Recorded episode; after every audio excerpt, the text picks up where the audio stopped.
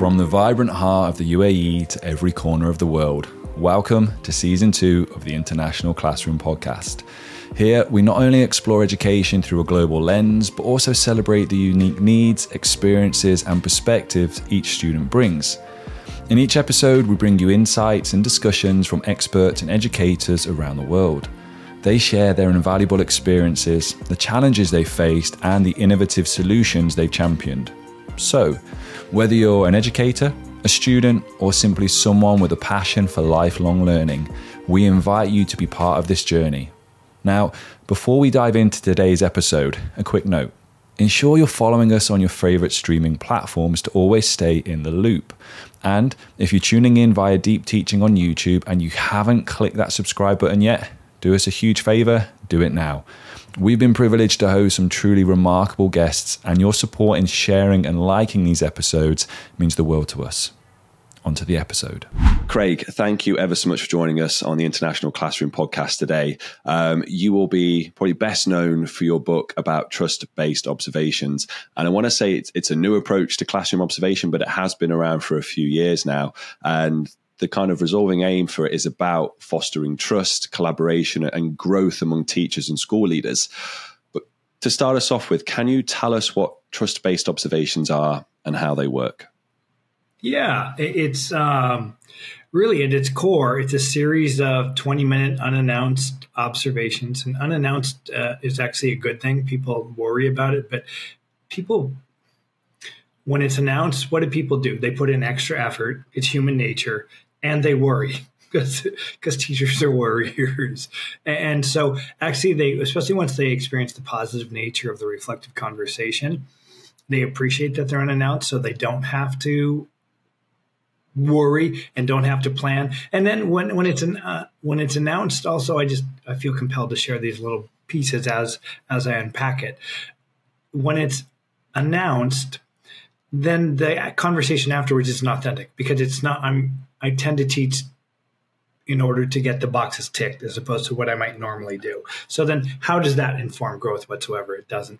The other funny thing about unannounced is actually teachers semi regularly will say, uh, it actually helps keep me on my A game, knowing you're coming, but not knowing quite when you're coming, which I think is kind of funny too. So, anyway, they're unannounced, um, 20 minutes unannounced. It's a continuous series cycle of them. When I wrote the book, I said 12 per week, but really now what we say is once every three to four weeks. And we actually track them and we, we mark whether we see you in the beginning and the middle and the end. And so, over the course of the year, we'll see you in all your different subjects. We won't see beginning, middle, and end of all your subjects, but we'll see that and we get to really big piece of it. So that's that. And uh, that's the observation itself. I will say the observation form we use only has nine areas of pedagogy on it. And, and research from the New Teachers Project or TNTP says any more than 10 indicators uh, when we're doing observations, and it tends to become a tick, tick box exercise and we don't really see the craft and art of teaching. And I do believe teaching is craft and art. And so we have nine areas of pedagogy and, using our form, and it's super specific form. And when people first see it, they it looks really daunting, but the details that it allows us to capture is part of what allows us to be so specific with our with our praise and with what with the strengths that we share, which helps to build trust too. So really, that's the core is the observation piece, but the magic is in the reflective conversation. The reflective conversations always happen the next day, and um, so it's really about building trust. And, and if you don't mind, I'm just going to go ahead and explain a little bit about that. Does that sound okay? Please do, yeah. Okay. So I, I don't know if you've heard of uh, Brene Brown. Have you? Yes.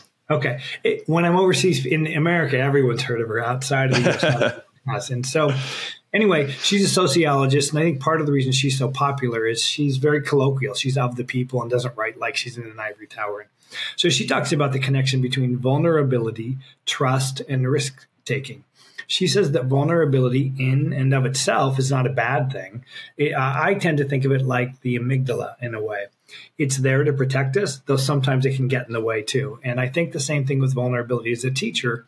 If I'm feeling super vulnerable, maybe that's telling me something's wrong and I need to be aware of something. And so our job as school leaders is to lower teacher's vulnerability uh, so they can feel safe taking risks. And so the way that we do that is by building trust Brene Brown, when she talks about trust, says think about uh, like a vase, a vase, and, and, it's putting a marble at a time into a vase. And really, that's what the reflective conversation is: it's putting a marble at a time into the vase.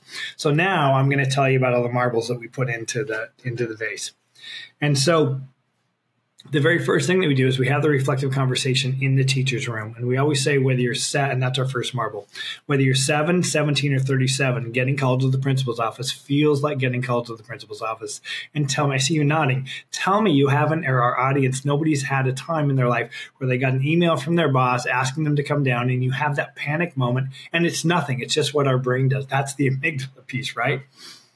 the irony is i had this exact same conversation with my head of school the other day and it, I kind of said that to him. Everyone just has this preconceived idea. You get a, me- a message or something, come and see me, and you start to panic like you've done something wrong. And it, our leader, my new, my head of secondary at school, is fantastic. He's like, no, no, no, I don't. I want mm-hmm. culture. I want to be able to have that. So he values he values the conversation and the understanding of that people can feel this way. And he's like, oh, how do I how do I remove that? How do I how do I remove this idea of or this concept of that you're in trouble, or you've done something wrong, or you've got to come and sit on the naughty chair type of thing don't email him. Go see him. That's how you do it.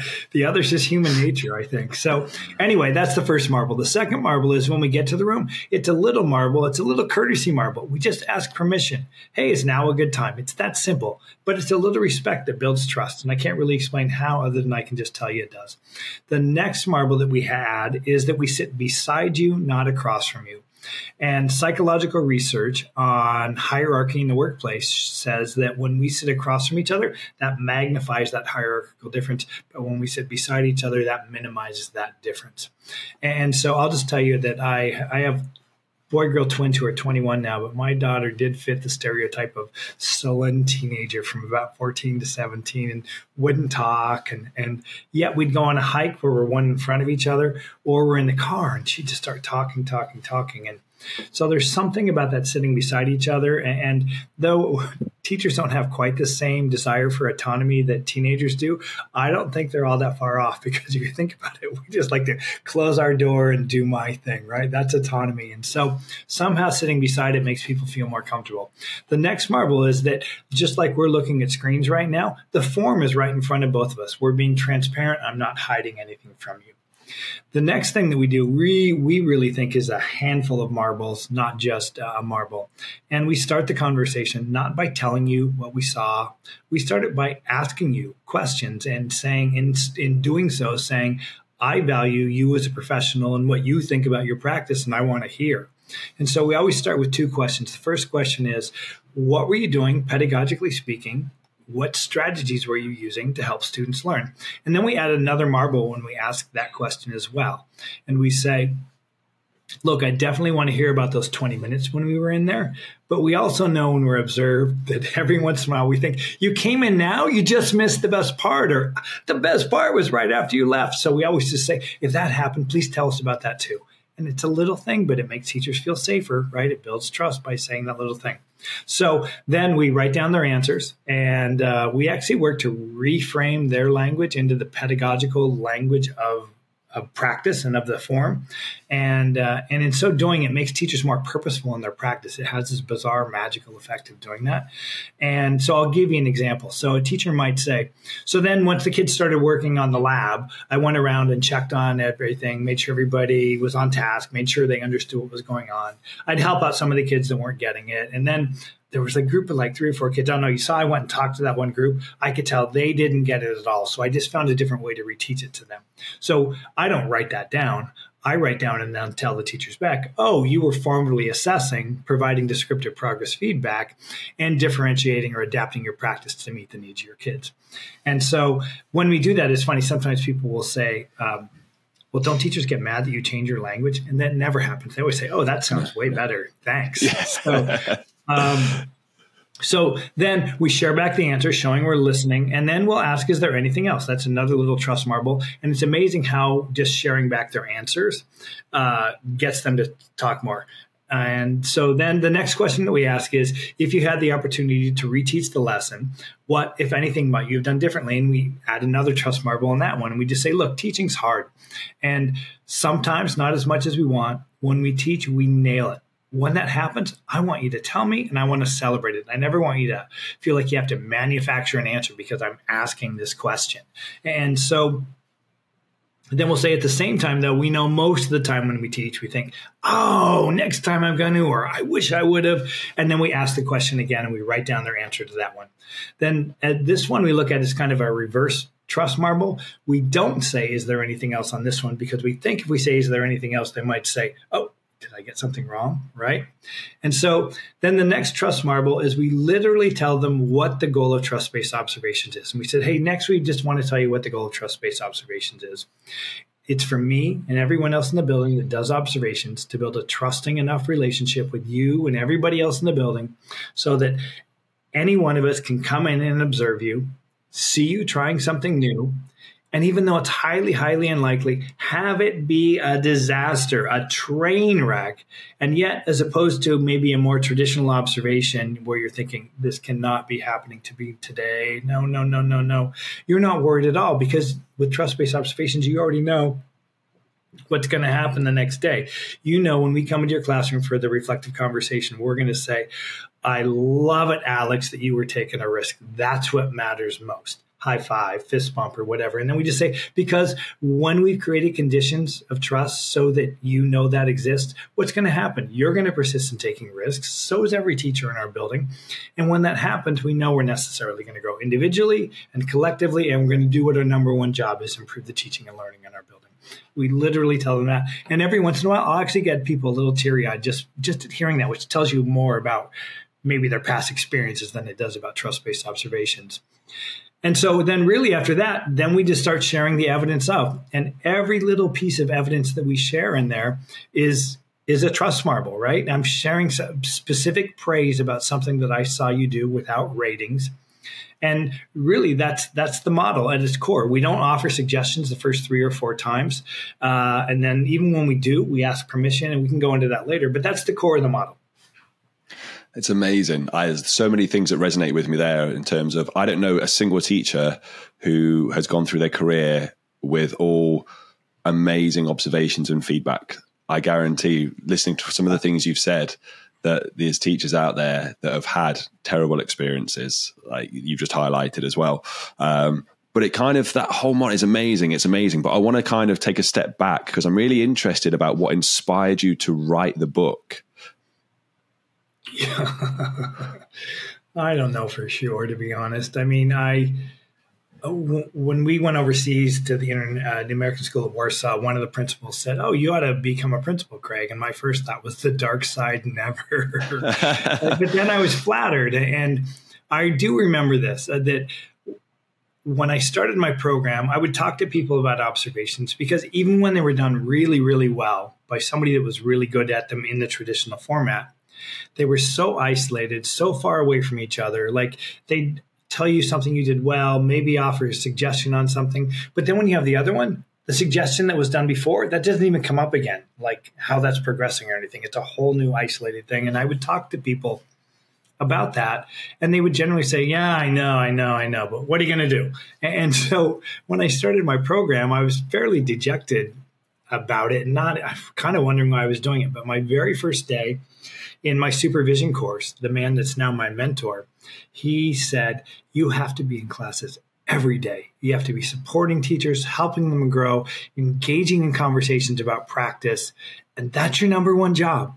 And it was like a light bulb went off that, that the hallelujah, because like I, I knew I wasn't alone. And in his class, we would practice observations. We would bring 10 minute mini lessons and then we would script back then. And then we would immediately follow that with really those two questions. What were you doing to help students learn? If you had the opportunity to do it again what would you do differently?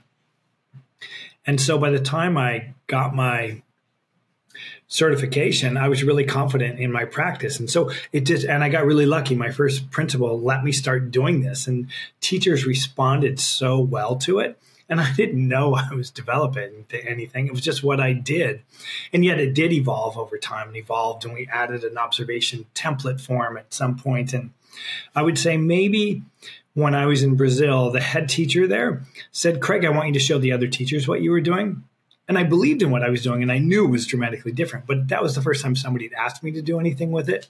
And so I was, we would meet every Monday. And then about three months in, the elementary principal said, Craig, you have to protect your work.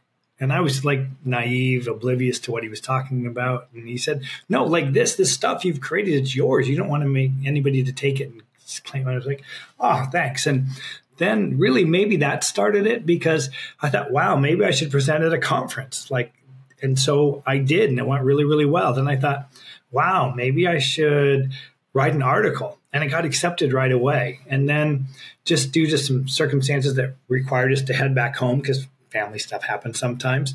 Uh, at that point, I thought, oh, after, before that, I thought, oh, maybe when the kids graduate, I'll start, I'll make a book out of this. And then when we came home, we had some money saved and so I went to a coffee shop Monday through Friday like a job and wrote the book. So that's really, I mean, it's a, a labor a labor of love. It sounds like. I, I am super passionate about it because I know I know it works.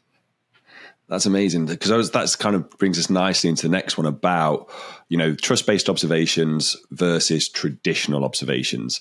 Yeah. Um, you know, I'd like to get to a point, and this is from my own where it's just observations are just they don't need to be specially labeled it would be nice to get to that point where we don't have to it's just everyone works off that. But we're not there yet. Let's let's go back. We're not there yet. So how would a, a trust-based observation in terms of even the evidence of impact how does it differ from a, a traditional observation in your opinion? Oh gosh, in so many ways. Um, you know, I think maybe this point, maybe the best thing to do is is uh, like there's six pieces of research that kind of lay out the difference, and maybe sharing the research because then for those that are empirical, it's also going to help them as well. Does that sound okay? That's great. Yeah. Okay. So the first question we have to ask ourselves is our observations as current as they're currently functioning working and luckily there are two big studies that have come out in the last five years that tell us about that so in 2018 the gates foundation's study on the measures of effective teaching's final report came out and it was a seven year, $575 million study designed to, quote, improve uh, the quality of teaching, student learning outcomes, and graduation rates through the development of a more robust teacher evaluation process. In six of the seven school districts or local authorities for our UK audience, um, because I've been training enough in the UK now to know that. Um, the, in six of the seven districts, they did a model called Danielson, which is one of the predominant models in the US, and many international schools know that model as well. And they thought, well, if we do it with absolute fidelity to the way it's designed, because sometimes it didn't work out the way they're designed, then then we ought to see that improvement. So the results come back. Round Rand Corporation's final study comes out, and this is a direct quote: "No sustained improvement." So that's the first thing telling us it's not working. And then the second piece of research comes from the Annenberg Foundation. In November 2021, I'm reading Education Week, the leading education magazine, K 12 in the US. I see an article on teacher observation. Obviously, that draws me in. I look at it, it references a, a study that just came out by the Annenberg Foundation. And it was a nine year meta study that looked at all state reform, education evaluation reform efforts over nine years, 2009 to 2018. And their uh, report, no improvement. So that tells us probably what we already knew. It's not improving teaching and learning. So the next question becomes well, what, why? Right? That's important to know why. Are there any clues? And there are clues. The very first clue comes from the late 60s and early 70s, and that's that a Harvard, the clinical model of observation, which was the first maybe formalized modern model of observation. And that's the pre observation conference, observation, and post observation conference that we all know. I don't know if you know this, that actually came from the way teaching doctors do medical rounds with residency students where they go around in a group they say okay you're going to examine this patient. What are you going to do in the examination? You go watch the examination and then afterwards you tell us how it went. Same thing right with teachers except our classes. So when that when their model came out they said it's really really important to focus on strengths. It's a super vulnerable position for the person that's being watched to do this. But for our purposes they said the important clue was they said it's really, really important that we separate observation for evaluation from observation for growth, like retention from growth. So that's the first clue. Charlotte Danielson, whose model I talked about earlier, in 2000 in her own book she said that observation for growth and evaluation are largely incompatible but she suggested we find a way to merge them anyway and then in 2003 Stronge's teacher handbook on evaluation and this is no child left behind in the us is big legislation that we think played a big part in this obsession with accountability both testing of students and teacher evaluation and he said because of political pressure, we need to find a way to merge them, even though many people say they're completely incompatible with one another. And so those are the clues, but what's the research say? So in the US in 1983, there was a report issued by the Reagan administration called A Nation at Risk that was hyperbolic and largely inaccurate, stating that the state of education in the US was a complete disaster. The following year, to their credit, they had a subdepartment of the Department of Education do a study on good teacher evaluation practices, thinking that if we can find some good practices, we can use that to help everywhere, right? So as they start to do all these studies of schools and districts all over the country, they start to see a pattern. And so then they pose a question. Can one observation tool serve two purposes? Can it both be used for to support growth and to make evaluative retention decisions? So they go through and they look at all these case studies. The studies answer, so their research says no, one tool can only serve one purpose well. So that's telling us part of the reason we're working, it's not working, is we've got something doing evaluation and growth at the same time. The question becomes why? What happens when that happens? And so from that, we get Matt O'Leary out of the UK. In my mind, he's the top observation evaluation researcher in the world.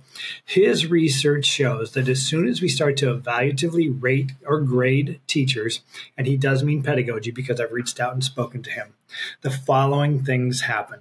Relational trust between observer and observee is diminished, which means I, as the teacher, don't trust you anymore. And then as a result of that, what happens? I tend to play it safe in my practice. And as a result of that, there's less risk taking and innovation in my practice. So now we know what's going on, what's causing it. So then the question becomes well, what does work? What can work? And so, one, I've already talked about that new teacher project one that in any more than 10. So, we've only got nine. And you think how bloated some of these observation forms are. Actually, it's funny. The new teachers project said observation rubrics need to go on a diet. and uh, so, but what does work is uh, there was a book in 2002 called Trust in Schools, and it was Chicago Public Schools in the 1990s went through a time of big educational reform. And these education researchers, Bryk and Schneider, studied what was going on in Chicago public schools. During that, they published the results in this book in 2002. So their research shows, and this just blows me away because it's so obvious and elusive at the same time. Their research shows that relational trust is central to academic improvement. Like you think about everything else, and they're saying, yeah, but really boils down to relational trust. And so this is what their research found out. Relational trust reduces a teacher's sense of vulnerability, and that acts as a catalyst for change because it creates safe spaces for teachers to be able to experiment and take risks in their classroom, in their practice. And that's really, I mean, I gave you pieces of research and evidence, but really that's what the difference is. And so, what do we do? We only have nine areas of pedagogy what do we do? We don't rate pedagogy. We have a separate evaluation form that we do things like professionalism, planning, how you get along with others, what's your mindset about growing. And then what else do we do? We work diligently, as I already explained to you when I talked earlier, to build trust. And what's the result? Teachers feel safe taking risks. It's amazing. Like I think over the last few years, um, and probably with the development of the internet as well, um, you've got you mentioned Brené Brown earlier, um, but people like Simon Sinek who have come out and, yeah, and lots of things they talk about psychological safety. Like how do you build a culture? How do you build these workforces? Or was it Jim Brown that wrote from good to great? And a lot of that, all of those things are about psychological safety and you know people feeling valued and being okay to be vulnerable. And it's amazing now or it's starting to well we want it to shift further into education. I don't think we kind of see education or schools as teams. Um, like i'm a, a, head of department and i don't particularly like calling it a department. I prefer to call them a team you know in terms of therefore it changes your mindset about what you do with things and how you approach things um, rather than just as a department and stats and figures and all those different things. It's uh, um, yeah, I, I could listen to it. I'm just leaning in. I'm leaning in and just listening to it now. It's it's absolutely fantastic. Um, so, how, you know, in terms of these reflective conversations, you said that's really where the magic happens. Let's dive into some of those. I, because I imagine in terms of that scenario, that's where you're going to get trust and, and rapport really being developed to that point. How does, take us through that? What does that look like? I mean, really, I mean, it starts off just like I said. And we end up talking to each other, and we end up, I mean, we end up following the route that we said. But I mean, look, everybody's different, right? And, and so as we go through it, you're going to tell some people are a little more cautious at first. It's interesting. Like when I'm in the UK, it's always like next steps. Like that's you. It's been built into administrators to look at next steps, and it's also been built in to look at to look at things from a deficit mindset instead of a strength mindset. And so, like for my leaders in the UK, oftentimes we have to shift their mindset. And as soon as they experience looking at strengths, they see their teachers in a whole new light. And not that they don't love their teachers anyway, but it really, really helps them. And so definitely we look at teachers. We also we do a student interview in, in the observations and we ask them what they're supposed to be learning because it's important regarding whatever our learning objective is to have alignment of intent and impact. But it's really the form is so specific that as we go over it, we're saying things that mean so much more to teachers than what they hear before. Like even a good observation before, it's like, oh, you're so great with the little kiddos, your relationships are great, and and your pedagogy is just fantastic, and the classroom management super. Keep it up. But now we might say, because the form is so specific, we might say under formative assessment. So it was teacher led formative assessment. And really, it was a combination of observations, conversations, and artifacts of learning as you were circulating the room while the kids were working on the project. And then we might say for the descriptive progress feedback that accompanies that, we might say, and so that was teacher informal descriptive progress feedback. And really, it, w- it was basic and instructional and coaching where you're asking questions, feedback to the kids, again, while they were working on the project. And so, as we're saying that, teachers will tell us over and over and over again because after when I'm on the road training people, we always ask the teachers after every round, what do you think of this model? And so that's one of the main things that they say is saying that means so much more than hearing what they heard in the first example that I gave. And I didn't even throw a praise word in, and I'll throw praise words in for, for real, but it's so specific. And if we think about even the research on praise, right? Good job doesn't do anything it's good job with whatever I'm doing, right? And so what am I saying? I'm saying exactly what you're doing specifically. And then I'm just going to add to that because it matters. The number one thing the teachers say when we have the reflective conversation afterwards and ask them about it is I'm already thinking about what to get better at without you even saying anything. And so as we're doing that on formative assessment, descriptive progress feedback, there's two other kinds of formative assessment and descriptive progress feedback peer to peer and self. So as we're looking at that, they start thinking, oh, I could add peer to peer. Right. And so it gets them with their wheels spinning on their own. And so somehow there's just this magic that goes in. And so it, then it becomes just more time as they as they get more comfortable. And it some people are comfortable the first time, some people it takes them two, three, four times. But it's so transformatively different. It's so positive as we're pointing out these things that it really doesn't take that long. And then it ends up just being collegial dialogue about practice. And look, at a certain point along the way, of course, we're going to offer a suggestion. But even then, like I said before, it, it, that's different. It's supported. So when we offer a suggestion, we look at those nine areas and we say, which one do we think? There's some subjectiveness with that, I readily admit. But would, if they work on, would have the greatest impact on improving their teaching and learning.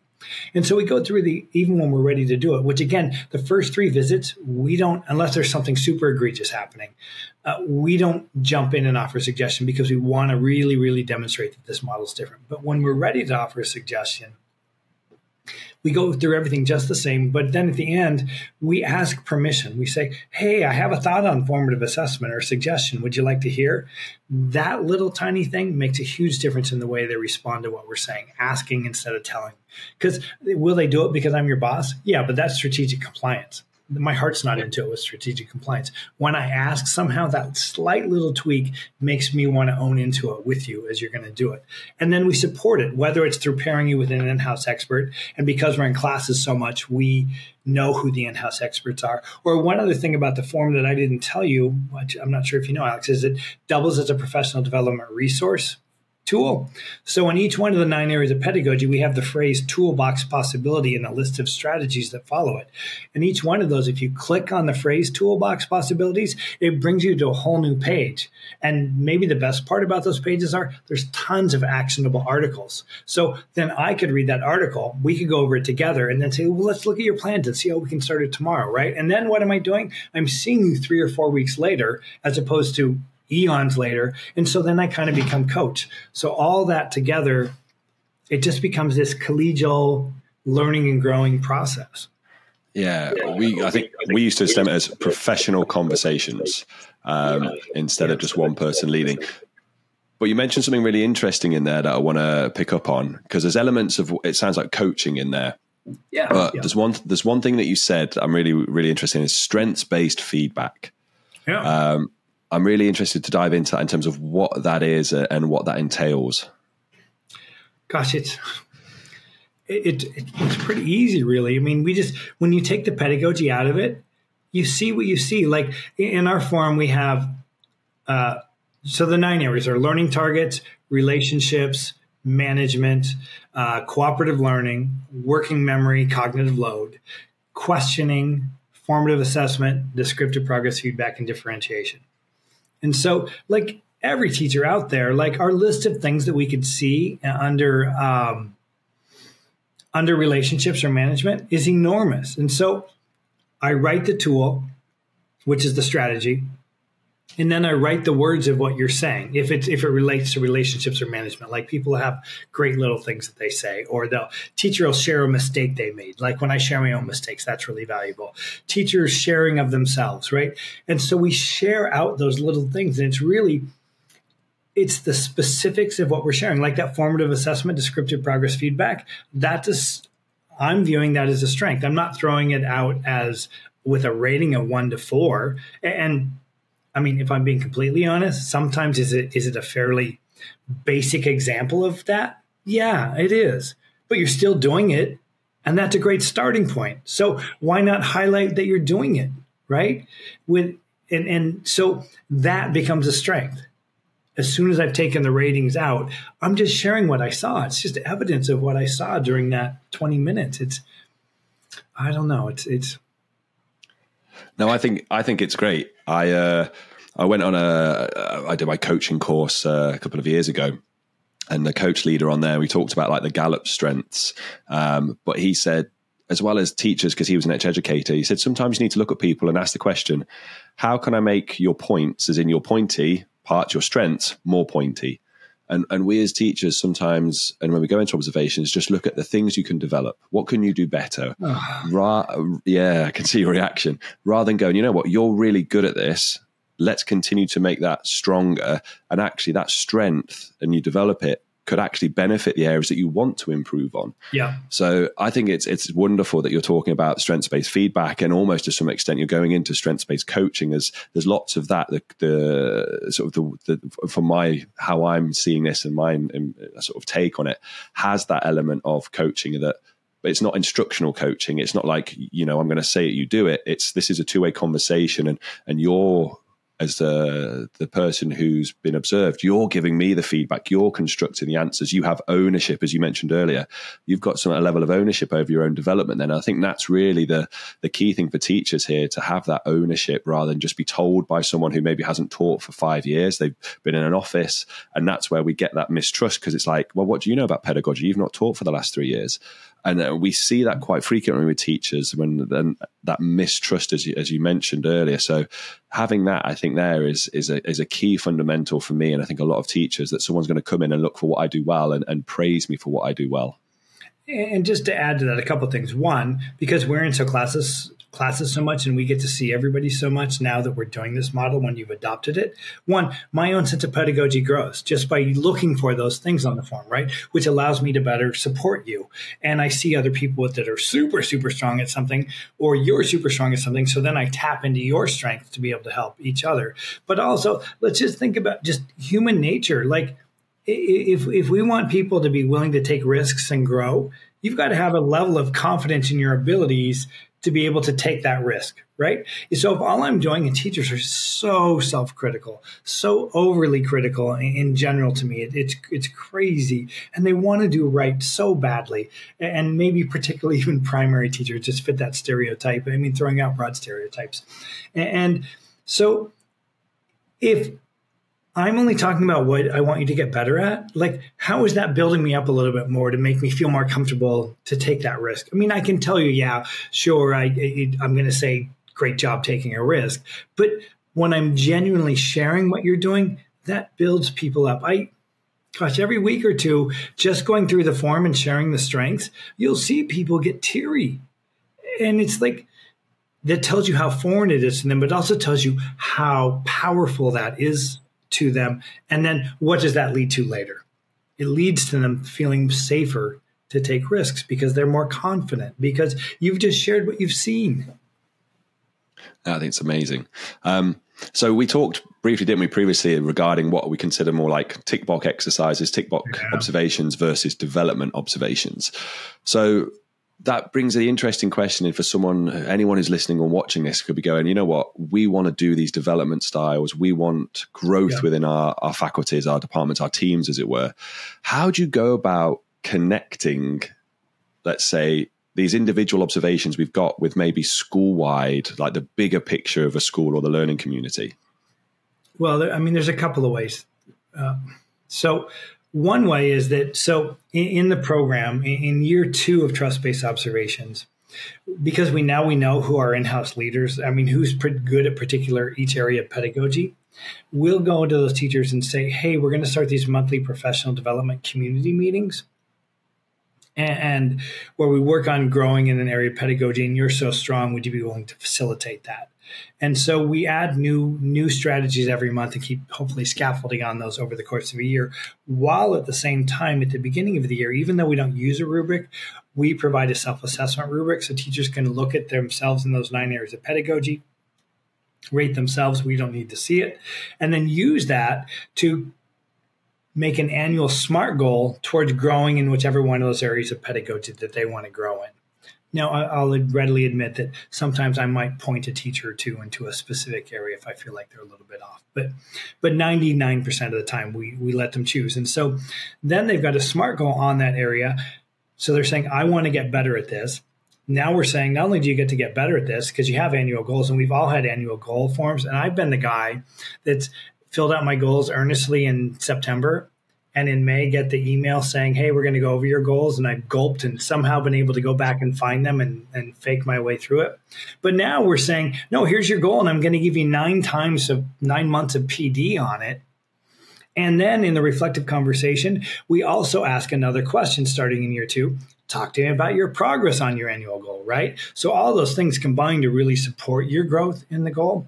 So I, I, think that's one that's one thing, and then maybe if I heard you right, what, what I heard you also was saying is, how do we maybe manage trust based observations where from on high or KHDA or ADEC, uh, uh, we still have to do things in, in, in, another way. Was that part of what you were getting at too? Yeah, definitely, because oh. it's that as you say, the bigger the bigger picture schools may have in terms of what we have yeah. to fit in, Whereas these are, you know, those development conversations and observations that come into it. It's finding the bridge, isn't it? It's it's finding the link that brings those two things together. And, and look, it, it's tricky. And, and we talked before we went on air about how in, in many states in the U.S. legislation is that you have to do certain models. And so we're working to try and change that. I'm working with the teachers union. I worked with legislators. I tried to reach out to legislators and they were reluctant. And then a lobbyist uh, friend of mine said, Oh, they're afraid of the teachers union. You have to get the teachers union on board first. And so we're in the process of that. And the teachers unions love it because it, How could you not? It's teacher friendly, right? It values them, and, and, not in a bad way for people that don't like unions. Just in a like, who wouldn't want something that values people? And and so, and we've got like a, a guy in Idaho that's really trying to get the same thing, the legislation changed there for us. And and because he's such a big believer in trust based observation. So we think that will start dominoes falling. And and the same thing goes like where does KHDA and ADEC, where do those come from? They come from the old Ofsted model, right? The pre 2014 Ofsted model where outside people come in and rate your pedagogy and, and then oh my it's like talk about unhealthy and sick and we know what happened with that poor head teacher in the uk and in January, February, right? It's like that's the trauma that those things can then can cause, and and and it doesn't work. It doesn't improve teaching and learning. And so maybe I'm giving this a two pronged answer. And sorry, I'm getting fired up, but no, it's, it's great. Crazy. It is so the two pronged answer is one, we have to get them to understand, like the research that I shared earlier that shows it's not working. Even in the UK, at least they're not coming in individually rating teachers anymore. So why are we still doing it at KHDA and ADEC? And I don't mean to offend those people, but it's why it doesn't make any sense. And so that's part of it is we got to get them to understand see the research and then let's try something else sometimes people will say but if i how do I get rid of a bad teacher then if, if, if I'm not rating their pedagogy? And this isn't my joy to talk about, but because people worry about it, I'm going to talk about it. Sometimes, oops, lost my train of thought there. Okay, so I, have non-renewed teachers for sure, and you know when you're in international schools, frankly, it's easier because I don't have unions to deal with. Every teacher that I've non-renewed, if you're not strong in areas of pedagogy, if you're not a strong teacher, the areas that we do for the summative that we do evaluate for your summative evaluation are professionalism. Are am I doing what I'm supposed to be doing? Planning and preparation, absolutely vital to teaching. Collaboration, collegiality, communication. Like teachers have to work with their kids, the parents' kids, their other teachers, and their bosses more than anybody else, right? On a daily basis. And then, like we we call it growth mindset, but really, it's, it's what how are you about professional growth? Right? Are you willing to grow with us? And so this is what I'll say. Every teacher that I have non renewed, when you're not a strong teacher, it falls into those categories too. One, two, three, or all four of them. And so it never prevents me because I think sometimes that's the fear of how do I do that drives these models of, of Ofsted and, and these traditional evaluation, combining them. We have to do that because it, but it doesn't have to be combined. So that's one part is we've got to just systemically try and get them to change. But in the meantime, do we like just hold our hands and go, well, start trust based observations when they let us happen? I mean, you know, because if you want to fight them and go to KHDA and ADEC or go to states like I am, then please do and I'll help. But we can't just wait for that for those that can't do that. That's that's an exercise in futility, I think, to some degree. I think we have to get more momentum going. And so I'm going to tell you the truth is that we have people that what they do when they still have to combine the old style with the new is they finesse.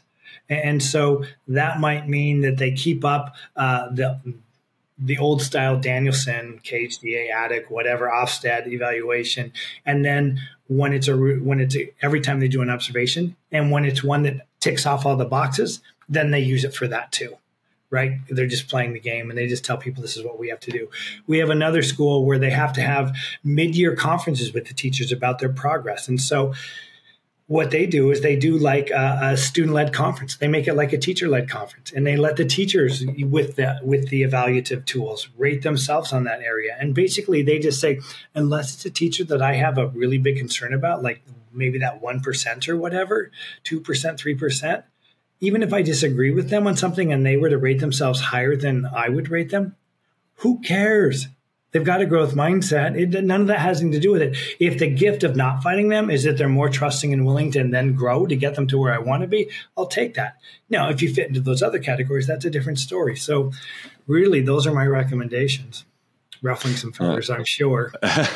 no, I think this is the thing though at the moment, especially with I think a lot of people are focusing so much on AI and what it's going to bring and talking about a change yeah, in education. Yeah. You know, there's there's more I think we can just look at to start with about can we change education? And, and and that's the thing that frustrates me a little bit about it because education when you get down to the definition of it in terms of what it is it's like we're not going to change education. I think we're just simply going to change how we do education. And i think a starting point with that would definitely be like how we develop our teachers day in day out through you know professional conversations and coaching conversations and growth related questioning rather than just you know i say you do type of thing. You know we don't want to get down into and i know there's still schools out there that, that are like that. And and what you've highlighted there are barriers to change you know and that's the we need to have these conversations about barriers to change um, and and the challenges that we have again that you've highlighted um, that schools face and states and administration and countries face with that so yeah. you know, we we start we're starting the conversation, and we want to keep this conversation going and, and use the evidence and the research and, and teachers who are doing this, which kind of brings us nicely onto the next one that I'm interested in. For all the barriers and challenges that we have, you have in this, and, and we have in education, there's got to be some success stories out there. There's got to be schools and areas of people that you work with where you know it's it's really making making a change and having a huge impact. So I'll say uh, the book came out in September 2020. It was even delayed because of COVID. So it was it was a scary first year because we couldn't really get it out into schools. And so really, this is just the very start of the third year of being on the road. So we don't have long term longitudinal data yet, but we think with time we'll get that. But we'll get school leaders that'll say things like. Uh, the the change in our teachers, the growth in our teachers already is nothing short of remarkable. That's a direct quote. I was in a school that had uh, two insanely toxic heads before the amazing head that's there now is. So we worked in that school, and when we were at that school, there was a teacher that everyone, that teacher included, would have said they were the most risk averse person in that school. And they had just had some Kagan cooperative learning training, which I'm a huge fan of Kagan cooperative learning. And um, and the week before we got there, and we went in and we did the observation, and she did some Kagan cooperative learning, and she said, and so when we went to that school, normally we don't tell the teachers a whole lot about what we're doing before we get there because we just don't want them to worry. We just say you'll love it. The only bad thing is, and then the leaders are on the hot seat, not you. The bad thing is there will be a bunch of people coming with the laptop, which will feel uncomfortable. But when you have the conversation afterwards, you feel better. And so she did it. She took risk that day and she said, I never would have done it. But you know, the part where I talk about the goal of trust based observations, that leader had said, we, my teachers are so traumatized. Will you meet with them Monday afternoon and tell them everything? And so I did. And she said, I heard you say that. And so I thought, what the heck? And so we go through the reflective conversation. We share all the positives. The school leader that led that reflective conversation and training the next morning says, You guys, I have to tell you something yesterday when I was walking out of that school, that teacher came up to me and just said, Thank you. That conversation meant more to me than you'll ever know, and gave them a hug. And, and so, and then two days after we left, so you can imagine how traumatized the school was, right? So then now they'd been seven days worth of trust based observations. The school leader writes me and just said, just the vibe, the culture, the energy in the school, the healing has begun. Begun. You can feel it. So like th- that's just one quick little example uh, of of like immediate impact. Yeah, it's amazing. Um, I'm I'm all for it. I think uh, r- the change in use the term professional development, uh, but uh, that that kind of thing. about there's a lot of teachers out there, and, and in the networks and communities, learning communities that I'm in, that want to see that change for better. And I think this is the conversation to to start that. And I know you've been speaking with a lot of people and doing some fantastic work out there. Um, obviously, as you say, you're just starting through now. 2020, when the book came out, the website's up as well where you know what's the future you want where do you see this and want this to go this i believe this in my heart we know there's a teacher shortage and i don't know if international schools are feeling it but everywhere else is feeling it and in my heart, I believe that if trust based observations was the way of the land, we'd have a teacher surplus, not a teacher shortage. That doesn't mean that teachers shouldn't be paid more in some areas, because of course, some places where they're not paid well, because of course they should. But I really, really believe that. So my goal is that, I mean, one, my life's mission for the rest of my life, is it's set. So this is it. I know what I'm doing. I wake up every day knowing my goal is to grow the world of teacher observation. That it's the predominant model around the world. So may, I don't want legislation, but if it's legislation, then make it legislation that you're doing this. But that kind of makes me cringe. So let's take that part back. But um, but that's what we want. And and so just I mean, for people that are out there listening, tell your boss, get in the book, send it to my website, have them listen to the podcast. I'll Zoom with anybody to talk about it. But um, I highly do recommend training. There's just something to the in person training that we do that the book, as much as I'm proud of it, just can't simulate. It builds the momentum there and just this in, indescribably um, amazing, amazing way. Uh, I actually, do you mind my sharing a little story? Please do. I was, I was leaving an international school in Phnom Penh, and uh, the school leader and I were walking out, and it was a large school, and we came across three different teachers separately who we had not observed that week because you can only observe like 12, 14, 15 teachers in a week. And they all said almost verbatim the same thing. And and they said it in the exact same wistful tone. And they all said, Oh, I thought you were going to observe me. So, like, think about that. Where do you ever have people saying, no fair, I didn't get my turn being observed? But then, like, I never thought about culture or climate when I wrote the book or when trust based observations developed. But that's a sign that your culture and climate is transforming like that within the week. And how does that happen? You know how it happens? It happens because after the teachers that have had the reflective conversations that week, they start talking about their experiences. And now observations are now about growth and support and you want them. That's, what I want. That's uh, it's amazing, and I think the journey to it and everything you you have there is, uh, yeah, I'm I'm enthralled by it. I'm I'm I'm all for it. Uh, it resonates with me. You know, building trust and, and, and culture, I think, is probably one of the foundations for any successful relationship for a successful team. Um, and we know at the moment across the world, it, it is in short supply. So you know, having these conversations and putting these structures and giving teachers and leaders uh, the skill sets, as it were, the knowledge to be able to do this. Um, I think it's amazing, Craig, and, and wish you all the best for the future with this. And uh, we hope hope to see you. I think back. I think you've been to the UAE before a few times. Um, I worked here for a while, but yeah, yeah hopefully exactly. training schools is what we want next. So yeah, that's it. That's it. So obviously, anyone out there who is listening and watching this and is interested, obviously, we'll put your contact details and we've got the website and everything else to, to access on.